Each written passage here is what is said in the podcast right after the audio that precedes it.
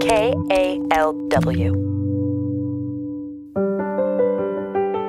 This is New Arrivals, a pocket sized book tour with Bay Area authors.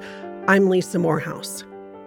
Molly Giles lives in Woodacre. Her book, Home for Unwed Husbands, came out on August 1st. It's about a grown woman with a good education and a decent job who still feels she has to accommodate all the men in her life. As a result, she ends up caring for a full house of deadbeats. Here's an abridged section from the second chapter.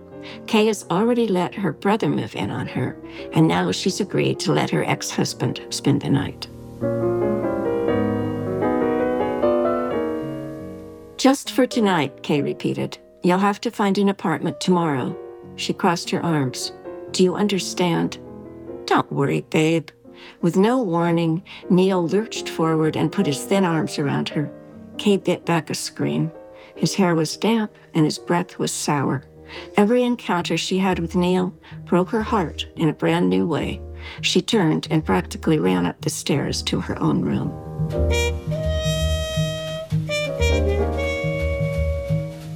That was Molly Giles reading from Home for Unwed Husbands. New Arrivals is produced by KALW Public Radio.